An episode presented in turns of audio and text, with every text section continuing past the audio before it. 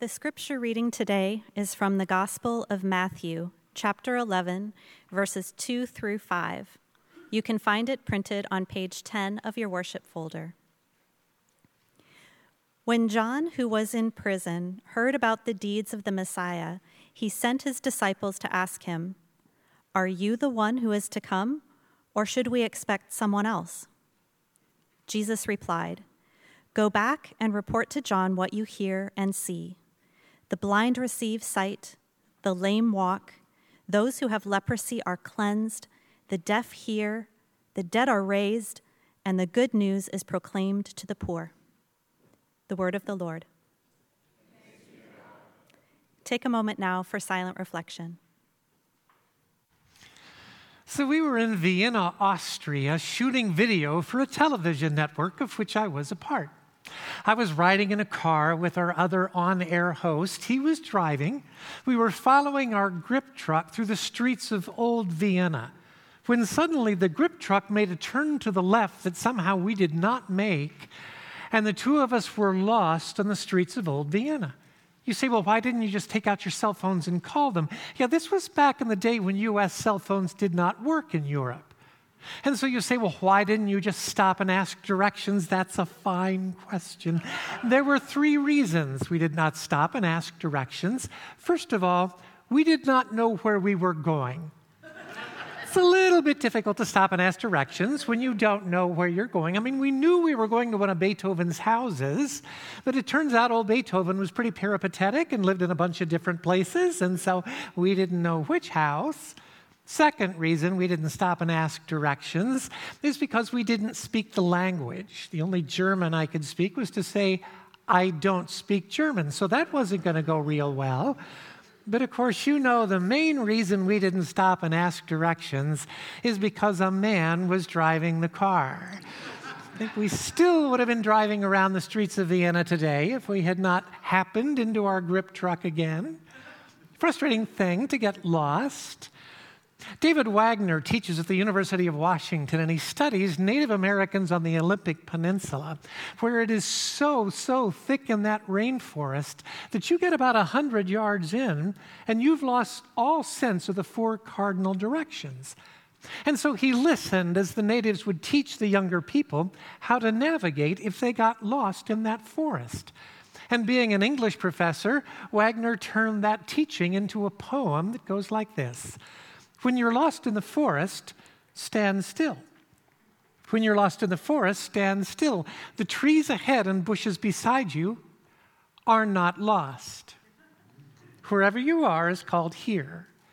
You must treat it as a powerful stranger, must ask its permission to know it and be known by it. Listen, the forest breathes, it whispers, I have made this place around you. If you leave, you may return, saying here. No two trees are the same to a raven. No two branches are the same to a wren. If what a tree or a branch does has been lost on you, well, now you're surely lost. What do you do when you're lost in the forest? Stand still. The forest knows where you are. You must let it find you. John was lost profoundly lost. The only child of the old priest Zechariah and his wife Elizabeth. Elizabeth had had a visitation from the angel Gabriel, telling her that she was going to have a child in her old age. Zechariah was also given the same message. He chose not to believe it, and then she found out that her cousin had received a similar message. The two got together to celebrate the births of their coming sons, and then came the day that John was born. Now, tradition would have it that he would be named after his father, Zechariah.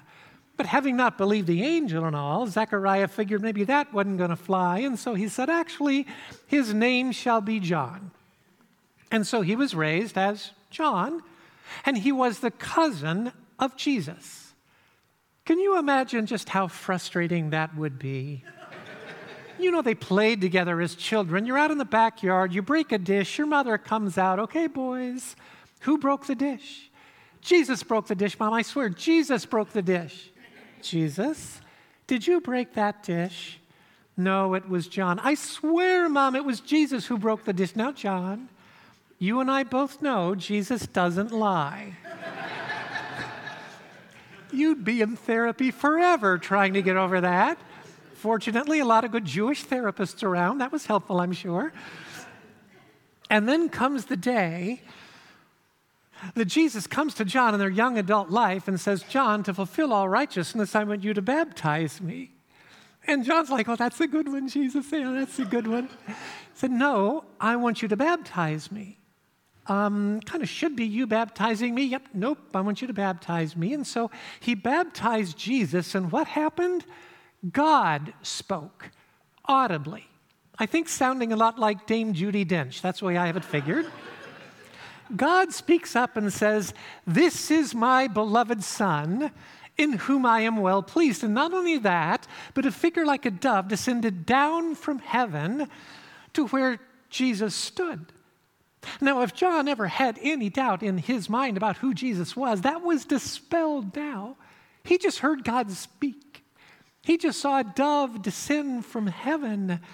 He is excited to tell the world the Messiah is at hand. The one is coming we've been expecting. But his enthusiasm got him into a little bit of trouble. Herod was the ruler of the land, not exactly a nice guy, decided he liked his brother's wife a lot better than he liked his own wife. So he seduced his brother's wife away, divorced his wife, married his brother's wife. Life goes on. Except John spoke up and said, Yeah, where we come from, that's not okay. Well, that was as good as slamming the cell door shut in John's face because he sent his soldiers out with a single request You bring John back alive. He knew John was popular with the people. If he were to kill him, there might be a political uprising against him, and so instead, he decides just to put him in prison until the people forget about him. And what happens to John in prison? Well, like most of the Jewish population, John thought Jesus, the Messiah, was going to be a new political king, was going to defeat the Romans, bring independence back to Israel, and give people free food. A loaf of Roman meal bread on their doorsteps every morning, it would be great. And then reports start coming over the prison grapevine. Jesus doing nothing to put together an army. Jesus hanging out with the lowest of the low. Jesus doing nothing except meeting the needs of the poor, and he begins to doubt himself could I be wrong? Could it be that Jesus is not the Messiah? Could it be I've been preparing the way for an ordinary man and John is filled with doubt? And that's a good thing. Because doubting everything is the beginning of wisdom. That's right. Doubting everything is the beginning of wisdom, but it never feels that way.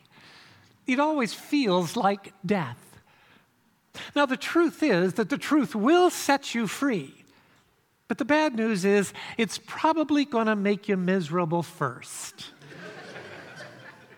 Now, Fowler, in his book Stages of Faith, talks about six stages of faith. The first two are a magical childhood stages of faith. The third stage is where a lot of people remain.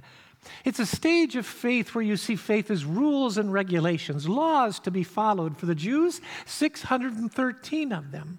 Follow the laws, God will like you, or at least not hate you so much.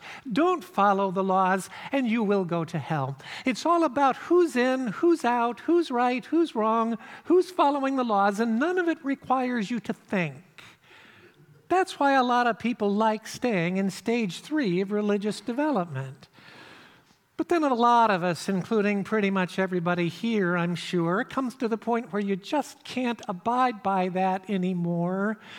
And you move on into stage four, where you begin to doubt everything. Is what I was taught true or not? Are there lots of other religions that also hold truth? And you might even be doubting the very existence of God, and it's fine. In stage four, it's normal to find yourself in that stage of doubt. And if you're willing to stay there long enough, eventually you leave that and come to stage five, which is still usually the religion you grew up in. But you come back with a broader faith, a deeper faith, able to make room for those who are not quite as far along as you are on the journey. And when you come back to stage five, you also recognize there are a handful of people at stage six. People like maybe Gandhi or Mother Teresa or the Dalai Lama who you're not ever going to quite get to, but that's okay. But you can't get to stages five and six without going through stage four without getting lost. John is now lost, but it's all right because lost is a place too. It's all right to have to spend time in the place called lost because lost is a place too. There are things you can learn in the place called lost you can't learn any other way. A wisdom you can gain in the place called lost. Now, there are plenty of people in the world who do not ever get lost. They're the people who never go anywhere. But if in fact you have the courage to take a risk in life, well, you will in fact get lost. But it's all right, because lost is a place too. So I was the CEO of a large religious nonprofit, the host of a national television show, the editor at large of a national magazine. I was a successful, well educated white American male. But Thomas Merton said it's a difficult thing to climb to the top of the ladder of success, only to realize when you get there that your ladder's been leaning against the wrong wall. I knew from the time I was three or four years of age that I was transgender. In my naivete, I thought I got to choose. I thought a gender fairy would arrive and say, okay, what's it going to be? Actually, I think that was part of male entitlement. Little white boys are told they can get anything they want, so why not a new gender? but alas, no gender fairy arrived, so I just lived my life. I didn't hate being a boy, I just knew I wasn't one. Went to college, got married, had kids, built a career. But the call toward authenticity has all the subtlety of a smoke alarm and eventually decisions have to be made. So I came out as transgender and promptly lost every single one of my jobs. I'd never had a bad review, and I lost every single job. In 21 states, you can't be fired for being transgender, but in all 50, you can be fired if you're transgender and you work for a religious corporation. This is good to know. It's not easy being a transgender woman. People often ask, Do you feel 100% like a woman? And I say, Well, you know, if you've talked to one transgender person, you've talked to exactly one transgender person. I, I can't speak for anybody else. I feel 100% like a transgender woman. There are things a cisgender woman knows I will never know. That said, I'm learning a lot about what it means to be a female, and I'm learning a lot about my former gender. I have the unique experience of having lived life from both sides, and I'm here to tell you the differences, they are massive. Start with the little tiny things the pockets on women's jeans. Why even bother? You know, I got a pair of jeggings from Stitch Fix last week. They have stitching that makes you think there's a pocket there, but there's no pocket there. Or the sizing of women's clothing. Uh, the numbers don't mean anything. Really, a double zero? And then I think this one is really telling. My former wife, who I'm, I'm still close, is five foot three inches tall and has a lot of curves, and she can go into any department store in America and try on 20 pairs of jeans, and none of them will fit. I can order jeans from any online retailer in America, order a 10 tall, and it's going to fit perfectly. There's something a little bit wrong with that. So you're making jeans for six foot one inch women who don't have curves. Wait a minute. You're actually making women's jeans for six foot one inch thin men. this is how patriarchal our culture is. There's no way a well educated white male can understand how much the culture's tilted in his favor. There's no way he can understand that because it's all he's ever known and all he ever will know. And conversely, there's no way for a female to understand the full import of that because being a female is all she's ever known. She might have an inkling, she's working twice as hard for half as much, but she has no idea how much more difficult it is for her than it is for the guy in the Brooks Brothers jacket in the office across the hall. I know. I was that guy. And I thought I was one of the good guys thoughtful, sensitive to women, egalitarian. I've had chances to meet all, a lot of the women that I used to work with, and I've said, I was one of the good guys, right? And they're like, yeah, no. no, you were pretty clueless. Like pretty much every other guy is clueless. Women earn 78 cents in the dollar of what men earn in the United States. African American women, 64 cents in the dollar. Native American women, 59 cents in the dollar. Hispanic American women, 54 cents on the dollar. 4.8% of Fortune 500 CEOs are female, 6% of Silicon Valley CEOs, 2% of directors, 11% of writers, 19% of producers, 47% of first year law associates are female, but only 15% make partner. Life is not easy for females. At the rate we're going, it'll be 100 years before we even have pay equity. And apparently, since I became a female, I have become stupid. I learn this pretty much every week. So, not long ago, I'm in a meeting in the board of directors, of which I'm a part. We have a new CEO, and we want to have the CEO be introduced at a large conference we run. And so everybody was saying, well, why don't we have her speak? And I said, well, she's actually not a public speaker, so maybe just have me interview her instead. I mean, it's a big crowd. And I said, but if in fact you want to have her speak, I will be happy to coach her. At which point, a powerful white male in the room said, Well, if we're going to do that, why don't we get a real coach? I've done two TED Talks that have been viewed by over 3 million people. I have coached TED speakers. I'm speaking at the TED Summit next week. I taught speech in three different universities in the United States and one in Europe. What part of that is not a real speaker's coach? But of course, I didn't say anything because as a female in America, you're always on this knife edge. If you speak up for yourself, well, now you're a bitch.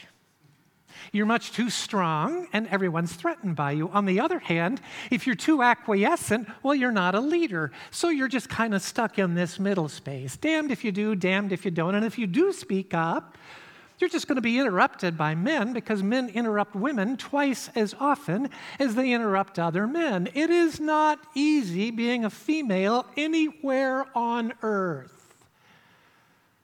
You know, they call it the hero's journey. It's common to every age, every culture, every language, every ethnicity. An ordinary citizen is called onto an extraordinary journey onto the road of trials. And initially, they reject the call because, hey, it's the road of trials. But now they're miserable because they rejected what they knew was the call of God. And so, in their misery, finally a spiritual guide comes to them, a Yoda, who gives them the courage to answer the call under the hero's journey. And they find themselves on the road of trials, and sure enough, it's a road of trials, and then things get worse they find themselves in a deep, dark cave. What Dante was referring to at the beginning of the Divine Comedy when he said, In the middle of the road of my life, I awoke in a dark wood where the true way was wholly lost. What John of the Cross called the dark night of the soul. And you might be in that deep, dark cave for a very long time. I know I was, but eventually, eventually, you see the light at the end of the tunnel, and this time, finally, it's not an oncoming train. and you find yourself back onto the ordinary road of trials, which now feels like absolutely nothing given what you've been through in the deep, dark cave. And finally, you get to the Holy Grail. Even then, your journey's not done because you have to take that back and give it to those from whom you have departed. Now, everybody's called on the hero's journey. The question isn't whether you've been called or not. The question is, do you have the courage to answer the call? John had answered the call, and now he is miserable. lost, full of doubt. Is this not the Messiah? So he sends his followers to Jesus with a single question Are you the Messiah? Pretty direct. And Jesus answered. Does he just answer directly? Yes, I am. Nope, nope. Go tell John the things you see me do and hear me say. The blind receive sight, the lame walk, the deaf hear, the poor have the gospel preached to them. John is not happy when he gets this riddle of an answer. But scripture in that time was an oral tradition. So in prison, he can think about these scriptures that he studied, and maybe, maybe, maybe at some point, he realizes Jesus is quoting from the Hebrew scriptures.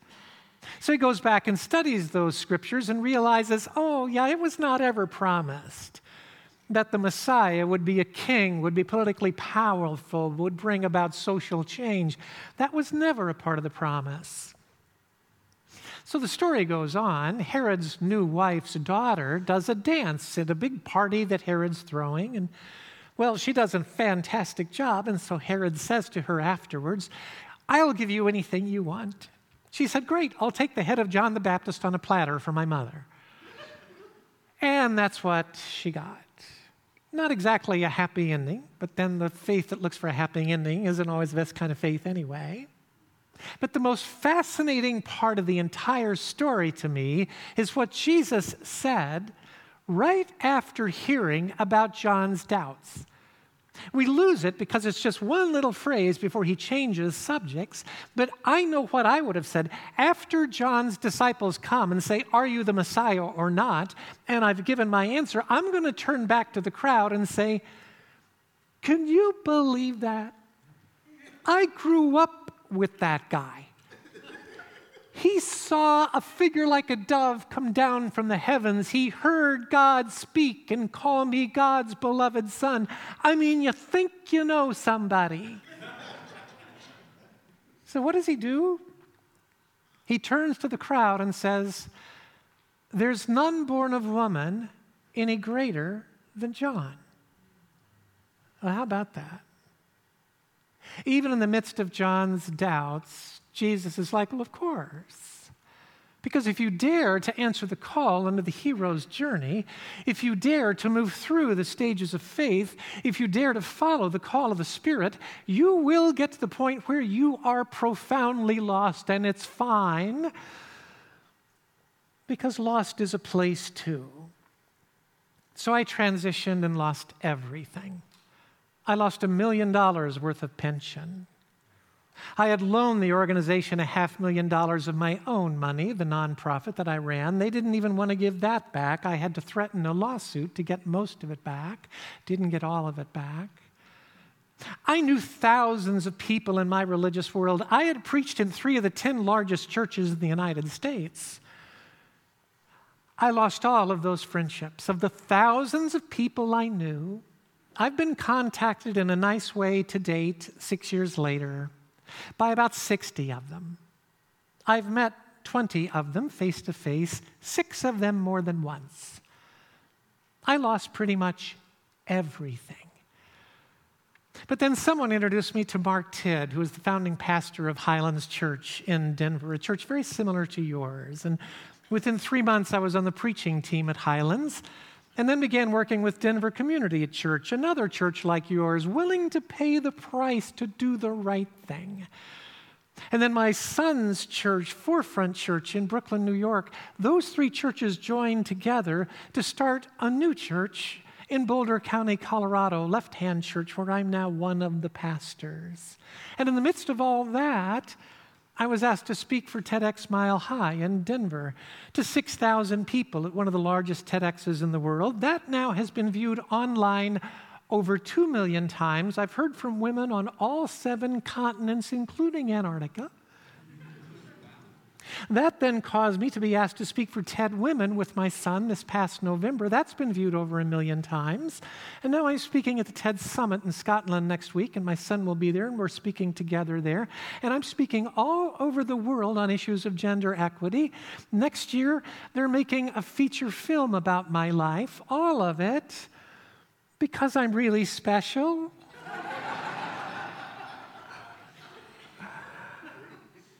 I'm kind of an ordinary human, who is willing to understand that the call toward authenticity is sacred, it is holy, it is for the greater good. You, as a church, have answered that call, and you paid a price for it because you always pay a price when you answer the call toward authenticity. You always find yourself for a period of time in that place called lost. But if you will remain in that deep, dark cave on the road of trials, eventually you do find the Holy Grail, and the Holy Grail is yourself. Mary Oliver is one of my favorite poets. I love her poem, The Journey. It goes like this One day you knew what you had to do and began, though the voices around you kept shouting their bad advice. Though the whole house began to tremble and you felt the old tug at your ankles, mend my life, each voice cried, mend my life, but you didn't stop. You knew what you had to do, though the wind pried with its stiff fingers at the very foundations, though their melancholy was terrible. It was already late enough, and a wild night, and the road full of fallen branches and stones. But little by little, as you left their voices behind, as you left their voices behind, as you left their voices behind, the stars began to burn through the sheets of clouds, and there was a new voice, a new voice, a new voice, which you slowly recognized as your own, that kept you company as you strode deeper and deeper into the world, determined to do the only thing you could do, determined to save the only life you could save. God, thank you for calling us on the authentic journey. I'd like to say thanks for making it hard, but I still don't feel that way, God. Uh, yeah, I, really, but I do understand without going through the pain, there is no wisdom. Knowledge can come without pain, but wisdom cannot come without pain. God, I, I get it. I get it. Thank you for calling each of us onto the hero's journey. Give us the courage to travel the road of trials. Give us the courage to understand that the call toward authenticity is sacred and holy and for the greater good. And give us the confidence that you will be with us every inch of the way. For this we pray in the name of Christ. Amen.